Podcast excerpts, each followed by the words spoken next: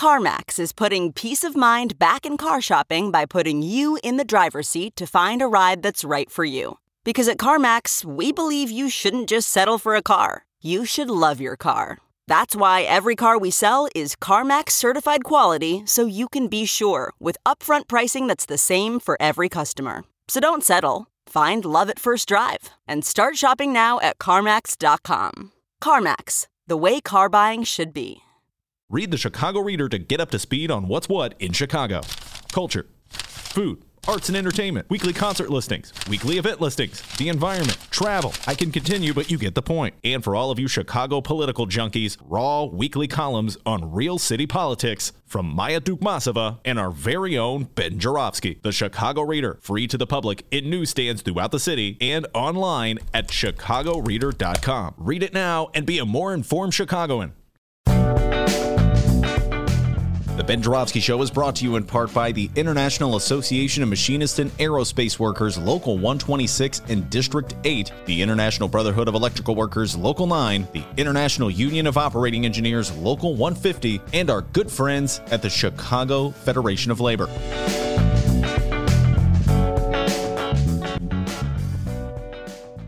Hello, everybody. Ben Joravsky here. We're calling this Stay Sane Monday. Why? Because I'm trying to stay sane. All right? It's hard, D. You having trouble staying sane? I think we're all having trouble. Yeah, it's 7 days, I want to say, of quarantine. 7 days of staying in my house. I just want to give a shout out to the Family Dollar right near in Albany Park. You guys have really helped me out this weekend. Holy cow. Yeah, a lot of love to the Jewel. Oh, people at the Jewel went to the Jewel to get some groceries on Saturday, and people are staying cool, staying patient. Everybody's relaxed, chilled out, not freaking out. Had a nice conversation with a person in the line for Redbox. Saw a couple good movies, trying to just there you go. You know, hey, I watched the Octavia Spencer made-for-TV Netflix thing, Self-Made, about Madam C.J. Walker. Good flick, had fun doing it. But it's really hard to stay sane, folks. President is losing his mind. We'll start with him, number one. President Donald John Trump, I watch his briefings, say, see how he's handling it, see what messages he's offering the American people this time of crisis. And I tell you what, the guy just seems like a lunatic to me. Yesterday, for instance, a reporter asked him a question regarding the senators who stole off their stock in various companies on the eve of the coronavirus hitting the United States. There was a briefing, and a couple of Republican senators took the information they learned from the briefing and immediately sold their stocks in various companies that were going to take a hit as a result of the coronavirus. Lock them up. Pretty obvious example of a politician using his or her position of power and prominence to benefit his or her pocketbook and screw everybody else. So if it's not illegal, it should be illegal. If it's not, it is definitely unethical. There's talk of bouncing them from office. Anyway, somebody asked Trump about this. Martha Stewart did that, right? Very good for knowing that. Martha Stewart did. Wow, that was going back. What happened to her? She was locked up. Lock them up. Okay. You're right, Dee. She spent some time in a federal penitentiary in Connecticut, I want to say, for inside trading. Anyway, so Donald Trump was asked the question and immediately went on this bizarre, winding, twisting road of an explanation. I can't even call it an explanation. It was like a response. He started by saying it was a nasty question, which is his way of saying, I don't want to answer it. Well, I got a theory on this, by the way. Okay, go ahead. Can I run it by you? Go. I know I don't really do too many political theories here on the program. No, but you don't. I hear them all the time, ladies and gentlemen. He may not do them on the program, but I hear them all the time. They influence me. Go ahead. It's the one thing he's good at. Literally the one thing he's good at. And like those people when CNN or when they ask him those questions, I feel like he's like, yes. Thank you. I can now go. I can revert to that. I don't have to talk about all this health stuff because he's not good at it. You know what I mean? I think you're absolutely correct. He is good at these long, windy riffs that are borderline comical that make no sense, but every now and then pound somebody that all of his supporters agree is an enemy. So you're absolutely correct. He's got like one trick, and that is one trick pony. You know, and like, okay, negotiating. That's probably like he's good at negotiating. All right, but like all this, what's going on now? This is not in his wheelhouse. This is not what, you know what I mean? Yeah, he's not good at projecting leadership. He's not good at staying sane, logical, and reasonable. These are not attributes of Donald John Trump. He's not good at conveying complicated information in a way that everybody can understand. He is indifferent on the point of hostility to science. He's indifferent to the point of hostility on medicine. When he talks about the test, that's another funny thing. Whenever he has to talk about, people ask him, did you take the coronavirus test, and it's never quite clear if he did take the test because he's so incomprehensible when he describes the test. It's very bizarre. When he and Pence took another stab at explaining what it's like there's something about the test that they find offensive and gross, so they don't want to go into the details because the test involves sticking some device up your nose to get a sample, and it's just they have a difficult time with the test. But you're right. Donald Trump uses questions as opportunities to do riffs on things that have nothing to do with the question asked, but to hit his points.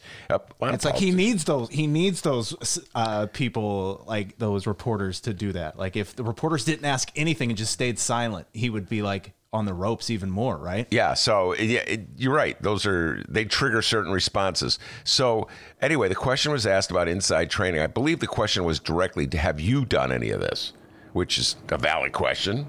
It's certainly, Donald Trump is capable ethically of being unethical. We all know that. So it's absolutely within the realm of possibility that he sold stock in a company that he realized based on his inside information was about to fall in value.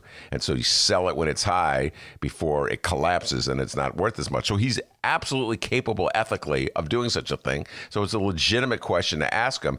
Instead of answering it, he went on this riff where he started talking about how much money he sacrificed by running for president and being president. And it wasn't just like a little bit of money, it was like billions and billions of dollars. Oh, God. I know, yeah. He started doing billions and billions. And millions of masks, billions of dollars, millions of masks. They said millions. I said, yes, we got millions of masks, millions. And there's like people like freaking out at home, like, what do I do? Millions of millions and millions, huh? So he's like, it's crazy. He is crazy. So billions and billions of dollars. And I'm thinking a couple things. One, first of all, it's not at all clear if you are a billionaire. That one of the many theories, as there's like two central theories as to why Donald Trump is concealing his tax returns, even though most politicians release them when they run for higher office. One theory is that this is the Monroe Anderson theory, is that he's concealing all kinds of illicit deals with Russian businessmen and bankers. And that he doesn't want folks to know about. So he's concealing something that he doesn't want, something he's done that he doesn't want people to know about. And the other theory is that he's ashamed to confess that he's not worth as much as he lets you believe he's worth. So he's not a billionaire at all. And so there's these two competing theories about why Donald Trump won't release his taxes. So there he is talking about, I can make billions and billions. I lost billions. I'm like, well, we don't even know if you've ever made billions of dollars. You know, you could just be a complete and total fraud on this front because you won't release your taxes. You lost billions and billions of dollars. And then there's the other point. He actually may have profited from being president because his hotels are picking up business. People have to stay at his hotels when they come to meet with him. So there's the whole issue of how much money Donald Trump and his family has made from the fact that he is president and is helping promote his Trump brand name. So ironically, it could be just the opposite. You've made billions and billions of dollars. We don't know, of course, because you don't release your taxes. But it was just this brilliant little, I mean, brilliant's not, I don't know if that's the right word, but clever little winding, twisted, tangential, or riff where I didn't know where he was going. I don't think he knew where he was going, no. But every now and then he hit certain talking points like nasty question, fake news. I've sacrificed so much. It's good. I've done so much for the country. And then he goes, the stock market was great. And he keeps hitting this theme. It's like the stock market was great when the coronavirus hits. Not my fault. It was an invisible invasion. It's lunacy. No leadership, no direction, no attempt to calm people, no attempt to just sort of empathize with people, what they're going through. Giving people no reason. People who disagree with them on the left or, giving no reason to trust them. Absolutely. None. You have to have just complete and total blind faith in Donald Trump to trust him, or you must despise, and I mean strongly despise, anybody of the Democratic persuasion. And that's just enough. I'm sticking with Trump because I hate Democrats. And I know you know some people like this downstate. You show me their Facebook postings and stuff. They hate Pritzker. Here's Pritzker emanating leadership, trying to be empathetic, trying to be clear and precise as to exactly what he is doing, what he wants. Trying to calm down freaked out people. Yes. And still there are people that who hate him. They just dislike him. They just are never going to give him a break. Now I talk to my downstate friends, and now we're getting to, say what you want about Pritzker. We're getting that now. Is that you get to the say? It's starting to come around. It's starting to come around a little bit now. It's coming around a little bit. Wow. Well, that's leadership. Anyway, so that's Donald Trump. So I'm trying to stay sane in the face of this clown act. And then there's my beloved Democrats. Like, where are my beloved Democrats? I've been having this conversation with a lot of lefties, a lot of liberals even. Like, who is the leader of the Democratic Party right now? Like, who is the person, man or woman, who's sort of the voice of the Democrats, who can just be the reasonable voice of opposition to Donald Trump, who's presenting the Democratic argument for what we need to do at this time, not just on the financial end of things, where we're trying to shelter people from the coming recession as people are out of work, forced to stay at home, can't do their jobs, not just to cushion the blow that's coming, it's probably hit a lot of people already, but also just on the day-to-day fight of trying to protect people from the virus, to try to protect us from the spread of the virus. So where are the Democrats articulating where we should be? I don't even know who that person should be. You can make an argument for Nancy Pelosi. You can make an argument for Charles Schumer. Oh, I tell you, I see a feller on live stream all over the internet these days, a guy named Bernie Sanders, who's trying to help people out. And you can make, that gets to the main point. You probably should make the argument that it would be Joe Biden. Joe Biden, former Vice President Joe Biden, obviously has been winning all the primaries lately, seems to be well ahead in the race to be the nominee to run against Donald Trump. He seems to have the upper hand against Bernie Sanders in the primary. But unlike Bernie, Joe Biden is nowhere to be found. He went a week silent. And this is the most inopportune time for the leader of the Democratic Party to be silent. This is the moment when Democrats, not just Democrats, but independents, everybody is looking for signs of leadership. You got this buffoon in the White House who's babbling on about the billions. I've lost billions, not millions, but billions and billions. And people are so freaked out, like not even like a, hey, I'm here, guys. How's it going? I know. Not even like a quick, like, you're leaving us very suspicious, sir. Yes, you've just disappeared. You're letting us just draw up any conclusion we want of what's going on with you. And to that point, what you're about to hear is an interview I conducted with Alderman Carlos Ramirez-Rosa, 35th Ward, one of the leading progressive voices in the city of Chicago. And we talk about the disappearance of Joe Biden's a favorite topic of Democrats. Where has Joe Biden gone? Carlos reminisced briefly about a moment in Chicago history that occurred about 14 years ago. In 2006, there was the president of the Cook County Board was a man named John Stroger. He had a stroke. And when he had the stroke, he disappeared from public view. But his family and allies propped him up as though he were cogent.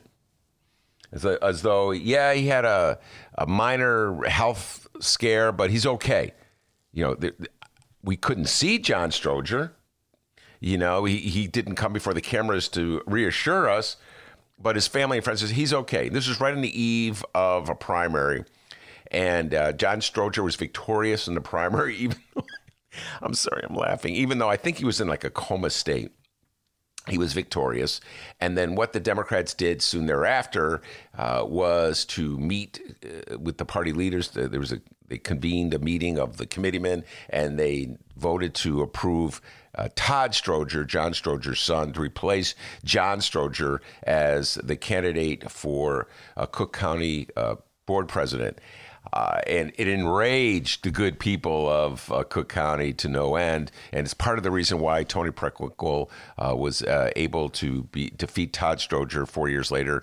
Anyway, the point is, Carlos reflects on that and wondering, are we having a John Stroger moment here? I mean, in the absence of Joe Biden on a regular basis coming before the American people, you're right, G, not just to say like how I'm dealing with the coronavirus, but to say things like, just to check in, hey, how about guys, I'm doing fine. Come on, man. How about that Octavia Spencer series over the weekend I saw, Self-Made, great movie, anything. We're checking in every day with our podcast, right? Yeah. Or maybe just, play the radio, make sure the television, make sure you have the record player on at night, the phone, make sure the kids hear words. Listen, I'm not saying that the Democrats should replace Joe Biden as the nominee. Okay, we're not at that stage yet. I have no evidence to suggest that Joe Biden has lost the mental capacity to be president of the United States. I'm not saying that. I'm just saying, Joe Biden, if you don't want the job, if you're not up for the job, if you suddenly see how overwhelming and difficult it is because we're heading into this crisis, step aside and let somebody else take over, because I'm sure there's no shortage of Democrats who would want that job. All right, folks, without further ado, let's bring on our interview with Alderman Carlos Ramirez-Rosa.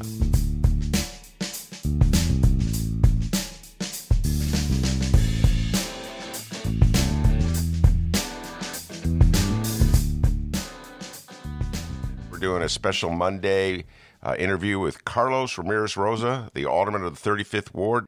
So, Carlos, a lot to cover. Just start with some personal stuff. How are you handling this? Are you one of those millennials flocking to the beach of Florida and running around in the waves? Oh, no. We're taking social distancing very serious in the 35th Ward. As of last week, Monday, we closed my office to walk-in visitors. And then as soon as we set up the phone technology necessary to have everybody work from home, we closed the office.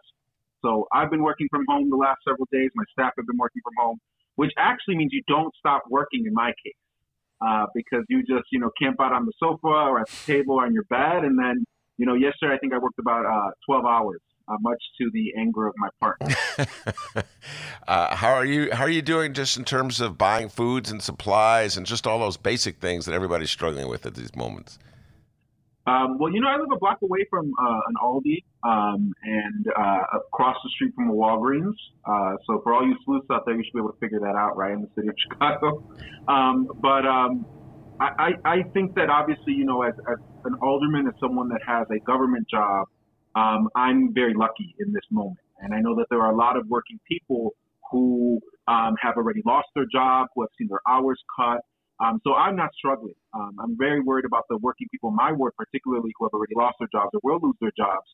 I've made contact with the food pantries in our area. They're already seeing a stress on their supply of food. So if you can donate to them, please do so. But yeah, there are a lot of working people right now that, are struggling to be able to put food on the table. Oh, yeah. Now, by the way, for folks who are from outside of Chicago, we have a lot of listeners from outside of Chicago. Alderman Ramirez-Rosa's ward is the 35th Ward. It's Logan Square on northwest side of Chicago. We'll get into the politics in a little while. It's probably the most progressive ward in the city in terms of just election after election, Carlos. Like it went solid for Bernie. I think close to, I forget what the Bernie vote was in your ward, actually. I know Kim Fox got about 70% of the vote in your ward. So it was 69% of the vote for Bernie Sanders. 69, yeah. Wow. Second highest in the city of Chicago. So one ward got 70. That's the 12th Ward. Congratulations to the 12th Ward IPO for pulling that off. And then in the 35th Ward, We were just 1 point shy of them at 69, which is a great number. Tell me that. Yeah, no, it is a great number. And I this is a deeper dive for another time. Your ward also has it has people who would not vote for Bernie in it. Let's just put it that way. Whereas the 12th Ward has some advantages over you in the Bernie contest. Not that anybody's really watching the Bernie contest, except for you and me. So I still say the 35th Ward is the most progressive. I'll argue with the IPO in 12th some other time. We'll get into the election. I know you have a lot to say about the election and where the Democrats are going and what we need to hear from Joe Biden. This has been on my mind as well, so we'll get into all that. But let's just start with some events that happened today.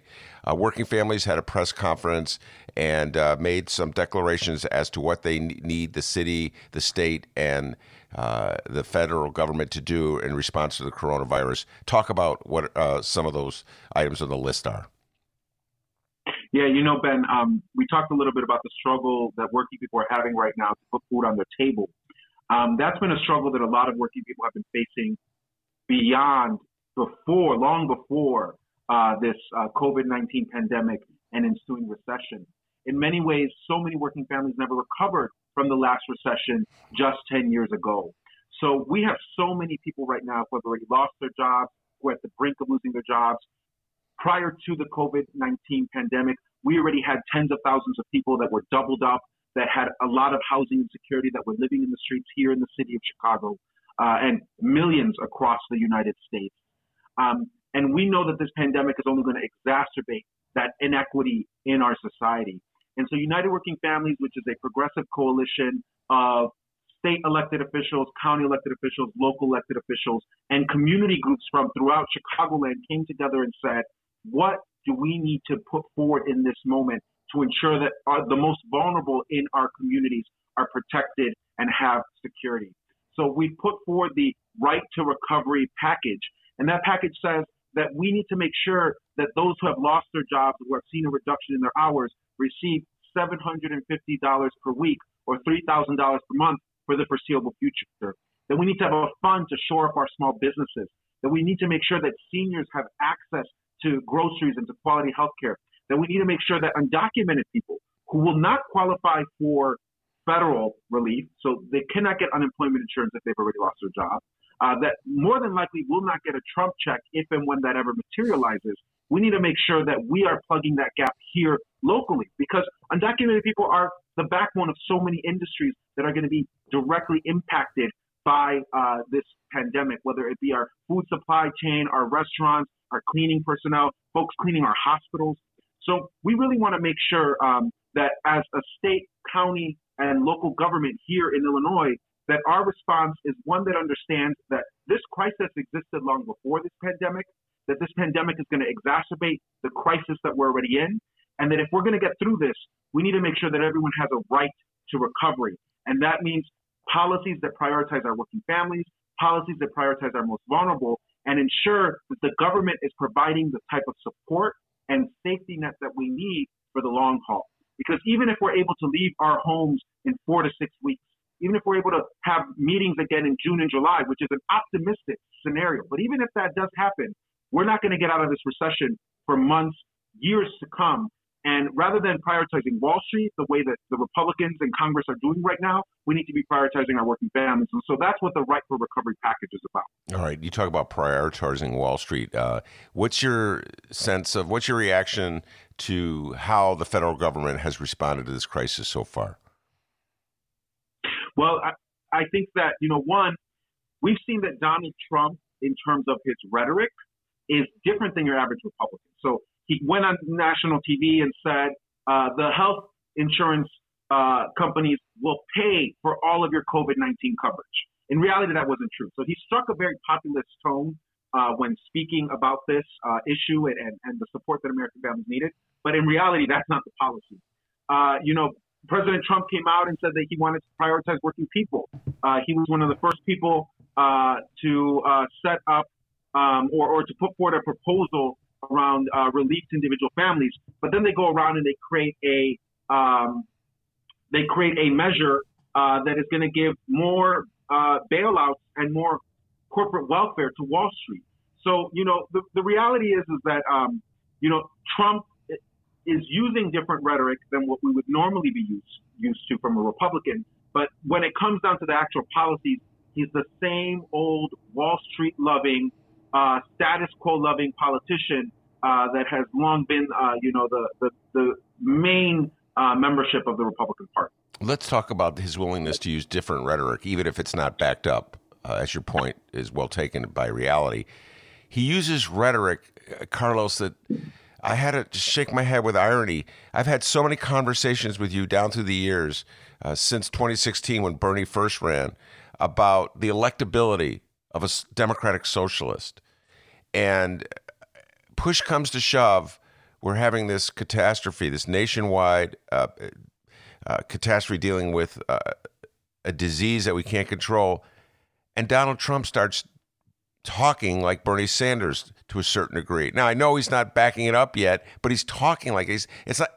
You know, in the old days, but it was just about 2 or 3 weeks ago that you and I were having a conversation is Bernie electable in swing districts? Will Democrats in suburban Wisconsin vote for a Democratic Socialist?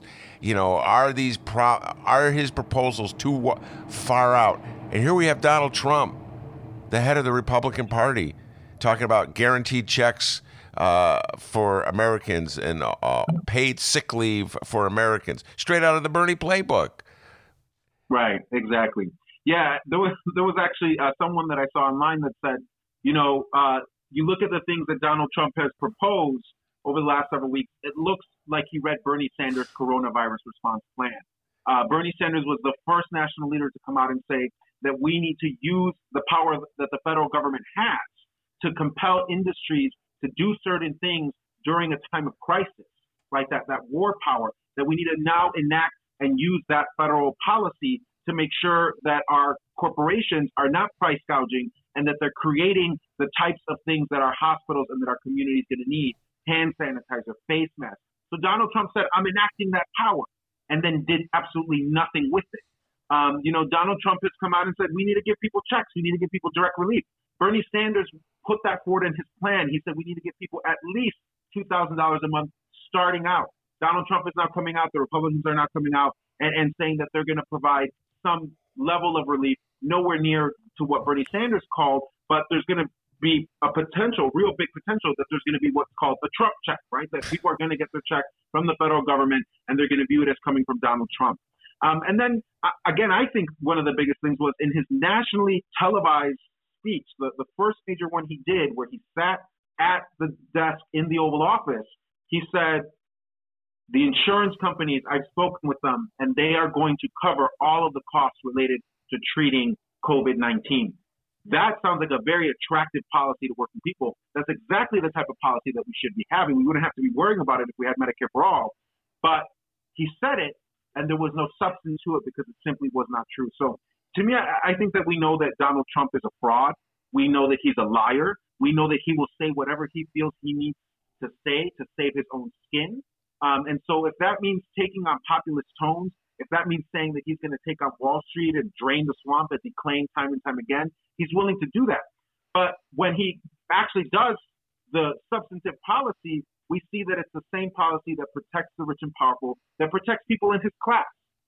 He's protecting other billionaires just like him, and he's making sure that they're going to get bailed out by his government and really not going to do what's needed to protect the American working class.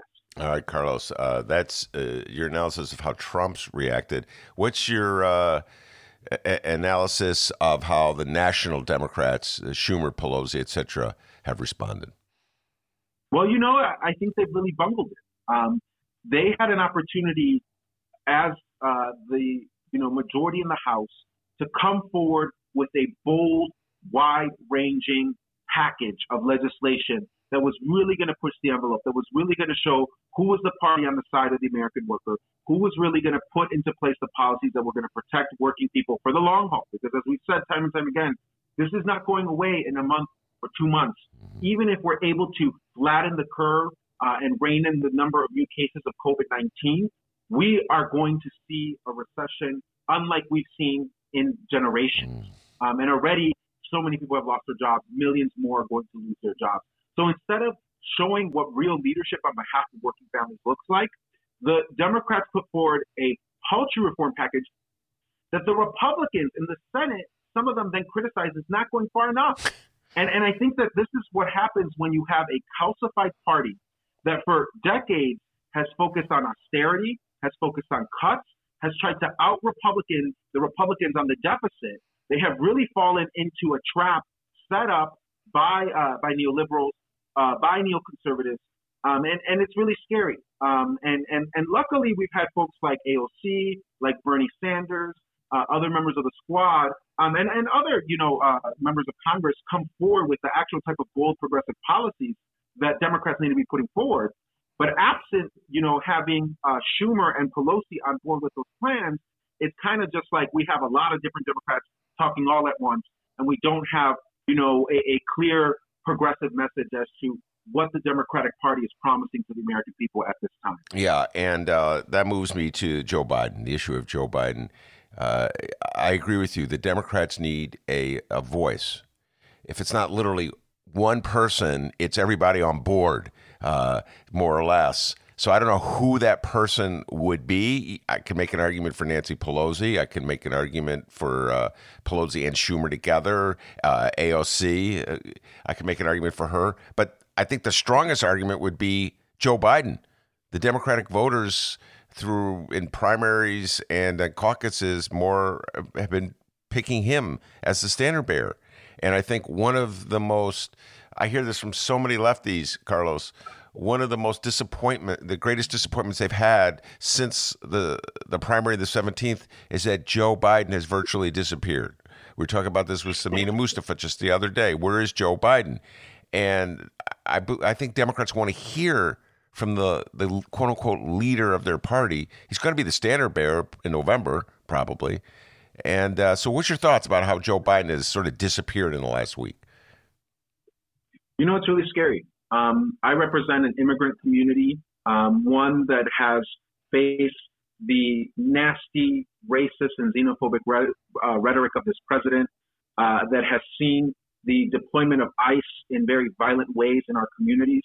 I do want to make it clear that Barack Obama deported many more people than Donald Trump at this point in his presidency. So when it comes to actual, number of people deported, number of families torn apart, Barack Obama and Joe Biden have hurt more families at this point in their presidency than Donald Trump. But nonetheless, we know that Donald Trump's rhetoric has real consequences. We've seen an increase in hate crimes against immigrants and people of color, and we've seen the fear in our community. So I represent an immigrant community. I myself am a gay man. I represent a working class community that needs that economic relief, that needs an economy that prioritizes us and not just a rich and powerful few. So I'm committed to defeating Donald Trump. I want to see him out of office.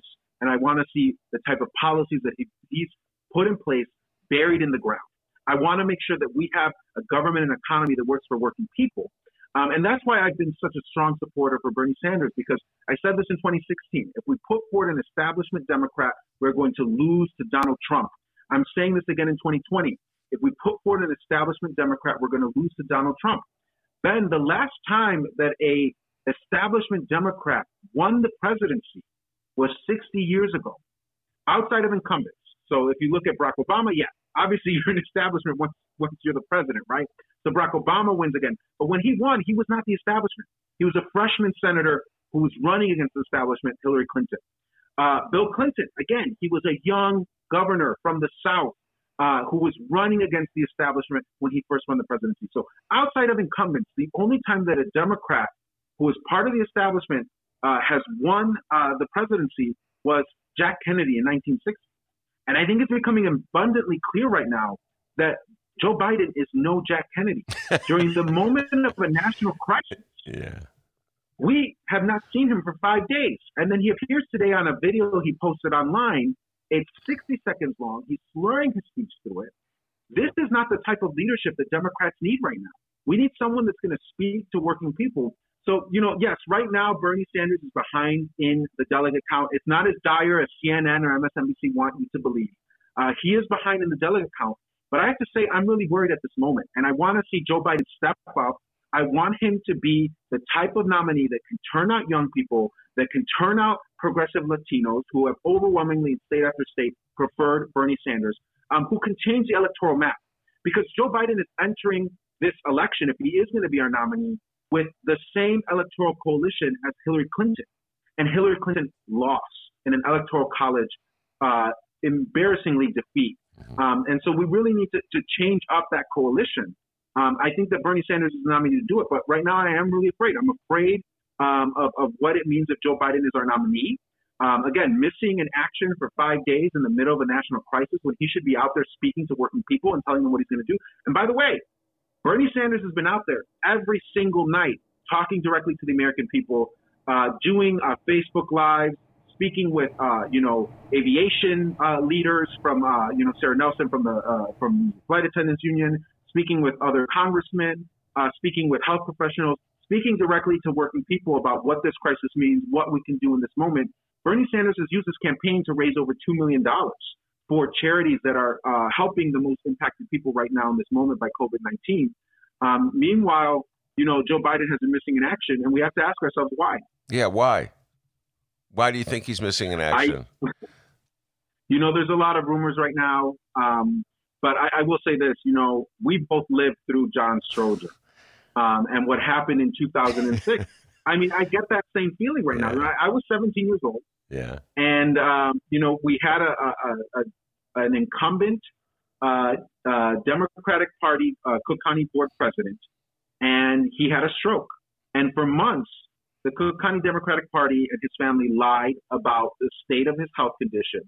And it wasn't until they knew that he had secured reelection that they brought in his son and put in Todd Stroger. Mm-hmm. Yeah. All right. So I do have a feeling something's not right now with Joe. It's really scary. It's bizarre. It is scary. Well, I find it upsetting on many levels. I think the Democratic Party should be putting out a message, and there has to be a leader to issue that message. So, for instance, like J.B. Pritzker's won a lot of accolades for the way he's handled it, and Andrew Cuomo has won, governor of New York, has won a lot of accolades for the way he's handled this. And in each case, they're not, Carlos, speaking so much about the economic policies that the government should enact to try to buffer the recession that we're heading into. They're talking more about health emergency matters, like the need for more masks. Where are you, federal government? We need hospital beds, doctors. Where are the supplies? Who's in charge at the head of the chain of command? And so I give Pritzker credit and Cuomo credit for speaking very specific emergency matters, but that's different than a voice of where the country should be going in the most general sense, and it's absent from Joe Biden. I don't know if it's because he has a lack of imagination and doesn't know where he wants the country to go. I don't know if he just decided he's going to take a break. I've seen politicians do that, Carlos. I've seen politicians. You don't take a break at this time. If you want to be our president, if you want to be the nominee of our party, now's not the time to take a break. And if your health and your condition is in such a place that you need to take a break, then let's talk about it. And perhaps you should not be running for president and be putting yourself forward as our nominee at such a critical point in time. I've seen some Democrats that have kind of just said, shut up, don't talk about it. Everything's fine. There was an article that came out in Mother Jones, which does such a discredit to Mother Jones, the woman herself. I just want to say that. A pet peeve of mine. Mother Jones, a saint of the working class, an Illinois hero, and here the paper that the magazine that is supposed to, carry on her name and her legacy, just, a lot of times is, supporting the neoliberal status quo. But there was an article that came out that said, everything's fine with Joe Biden. We haven't seen him in 4 days. But his office his campaign is setting up the ability so that he can do regular teleconferencing and video conferences with people.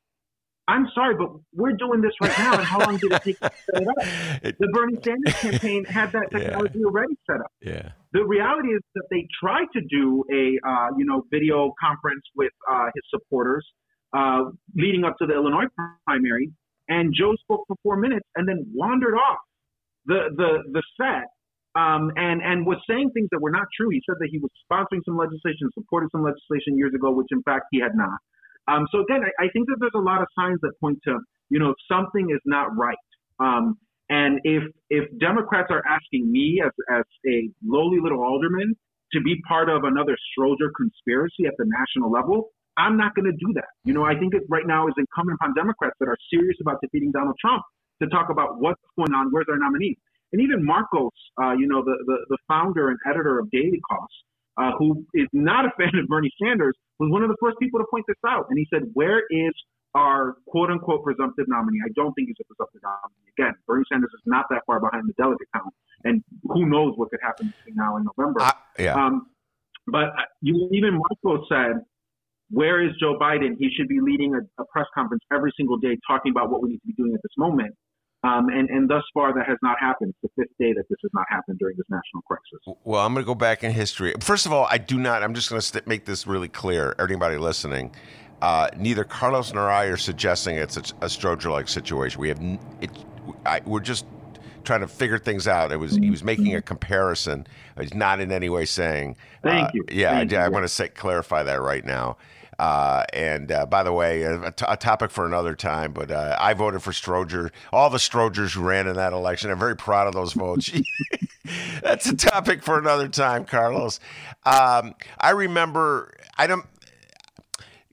Using my age here, I remember in 1984 when the Democrats had nominated Walter Mondale as their standard. You weren't even born yet, and but it was an election worth studying because there's some parallels. And they nominated Walter Mondale, and the idea once again, an establishment, well-known Democrat, was the way to beat Reagan. Okay, and we're going to move away from the left. I'm telling you, this attitude has been around a long time, Carlos. Yeah, I've been hearing it forever. And at the convention, Mario Cuomo, who's Andrew Cuomo's father, gave this stirring speech, and immediately Democrats started talking about replacing Mondale with Cuomo. And Cuomo just said, "I'm not going to do it." Mondale's the standard bearer. I say anything is possible, Carlos, because these are dire times.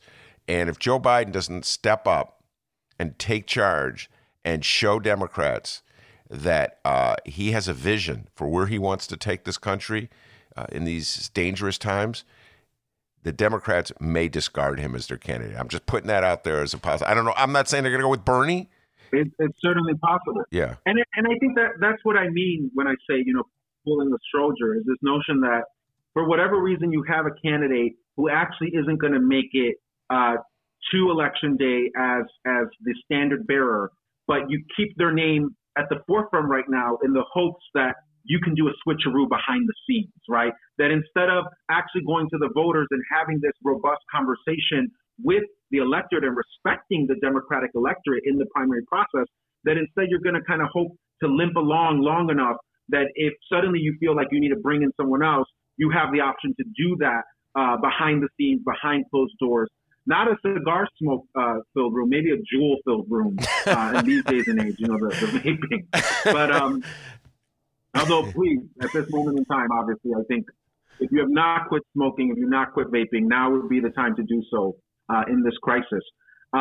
But what I can say is that, you know, I'm scared. And again, you know, as someone who is so committed to defeating Donald Trump, I want to be excited about Joe Biden if he's our nominee. I want to feel secure that this is someone that's going to, you know, defeat Donald Trump.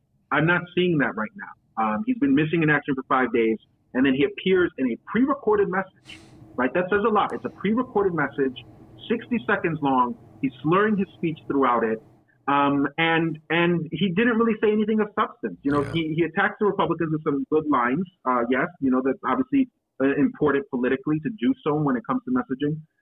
But I'm not seeing right now the type of leader that we need in this crisis.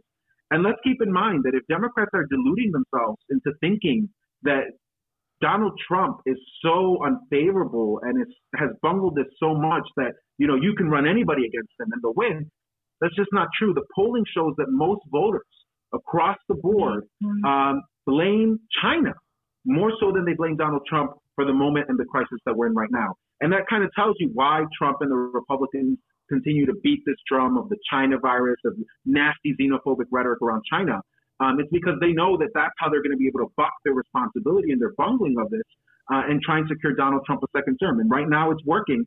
And Joe Biden's nowhere to be seen to counter that. Yeah. And by the way, I just want to say I've been dutifully watching most of, if not all of, Donald Trump's press conferences over the last week or so. And the bar is really low at what constitutes an articulate,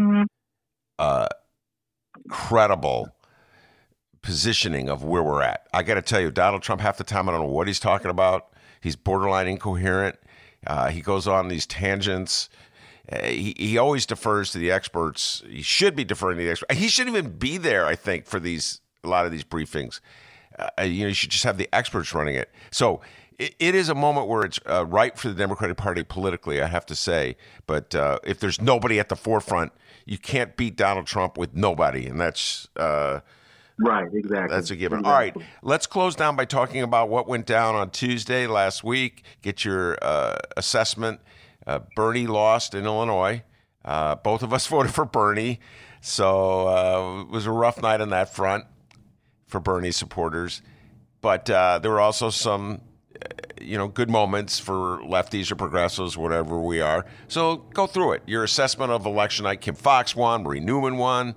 Bernie lost. Talk about it. What's your overall assessment of the election? Yeah, well, I'm just a lowly alderman. I represent about 60,000 people in my district here in the city of Chicago, and my strength in my ward comes from working people that have organized themselves through our independent political organization, which is called United Neighbors of the 35th Ward. And we know what we can affect, and we know what we can't affect. And so, leading into this election, what we said is. We're going to throw down for Bernie because we definitely want to make sure that we do our part in our district to deliver the vote for Bernie.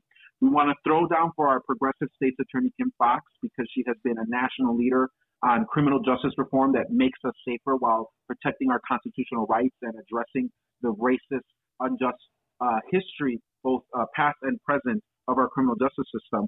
And we wanted to help our local state rep candidate, Nidia Carranza, who is a public school teacher and was running for an open seat that was created after one of our state representatives was caught on tape bribing another state legislator on behalf of a gambling company. So we endorsed those three candidates. It's horrible. It's horrific. He actually then worked to replace, under the Cook County Democratic Party and State of Illinois rules, actually was able to fill his seat with his hand-picked replacement. So we said we want to throw down for those three candidates, and we knocked doors. We knocked doors for those three candidates week after week, and we won in every single one of those races. So the 35th Ward went for Bernie Sanders. It went for Kim Fox. It went for Nidia Carranza, despite being outspent and losing other places of that state rep district. So I'm proud of what we've done in the 35th Ward. But pulling out big picture, I think the Bernie Sanders campaign should be very proud of what it's done in this state and nationally. Mobilizing young people to come out and vote, with the exception of the votes happened on Tuesday after states began to enact measures, we have actually seen in state after state record turnout amongst young people. Now, unfortunately, we've also seen record turnout amongst people that are voting for Joe Biden, older folks. So it's diluted the amount of turnout that we've had from young people. But in state after state, with the exception of these states that happened this past week because of the impact of the epidemic that we're in, the pandemic that we're in, we've seen turnout. So I think the Bernie Sanders campaign should be very proud. In the city of Chicago, it won 21 out of 50 Chicago wards. It tied in 22 wards. It saw an increase in its share of the vote in wards. So, for example, my ward 4 years ago, Bernie Sanders won 61% of the vote. He's up to 69% of the vote. So I think that, it wasn't the result that we wanted, obviously, but it really showed that people put in work. Carlos, we'll close this down by talking about local efforts that people can do on the local level to sort of protect themselves during this virus, during this pandemic, as you put it. That's what it is. So what advice can you give folks where they can turn to just some practical considerations for people who are really having a hard time coping with this? Well, I think right now we're hearing from a lot of people that are under a lot of stress. that want to talk to someone. You may be in your house. You may have lost your job. The National Alliance of Mental Illness, the NAMI hotline, is a great resource. You can go to my website, aldermancarlosrosa.org, and find that hotline there. They can provide you with information. They can provide you with referrals.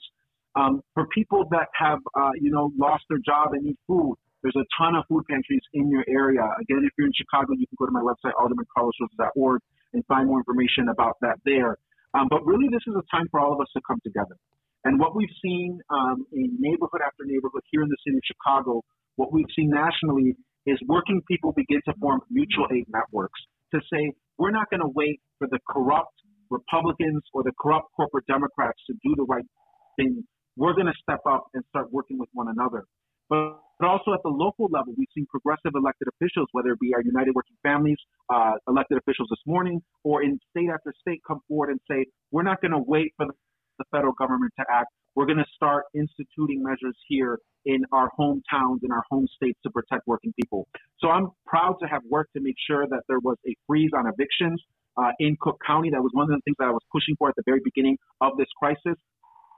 We now want to legislate that to make sure that our working people are going to continue to see relief on mortgages and relief on their rent.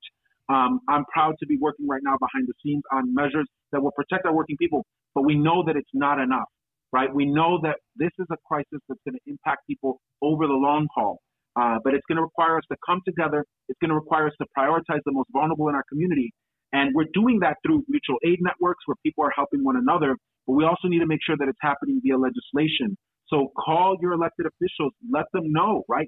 If you're at home, right, call them and let them know, we demand relief, not another bailout for Wall Street. We want to make sure that Main Street, that the American working class gets taken care of, because this crisis has really shown us who is essential, right? The CEO of Goldman Sachs is not essential. He can stay home for 2 weeks, 3 weeks, 4 weeks, and the world goes on.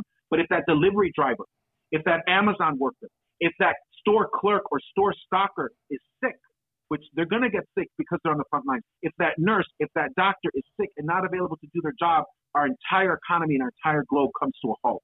So I think now is really a moment for people to really wake up and understand who is the backbone of this economy, and understand that we're only going to get this country right, and we're only going to be able to have a strong economy if we strengthen that backbone. And that means relief for our most vulnerable workers. It means living wages. It means housing as a human right. As we say in United Working Families, it means a right to recovery. So, let's come together right now and let's find ways to fight for those things together. All right. Well put, Carlos. I appreciate it. You taking the time to talk to us. Carlos Ramirez-Rosa, he's the alderman of the 35th Ward. And Carlos, let's stay in touch as we head on, okay? Read the Chicago Reader to get up to speed on what's what in Chicago. Culture, food, arts and entertainment, weekly concert listings, weekly event listings, the environment, travel. I can continue, but you get the point. And for all of you Chicago political junkies, raw weekly columns on real city politics from Maya Dukmasova and our very own Ben Joravsky. The Chicago Reader, free to the public in newsstands throughout the city and online at chicagoreader.com. Read it now and be a more informed Chicagoan.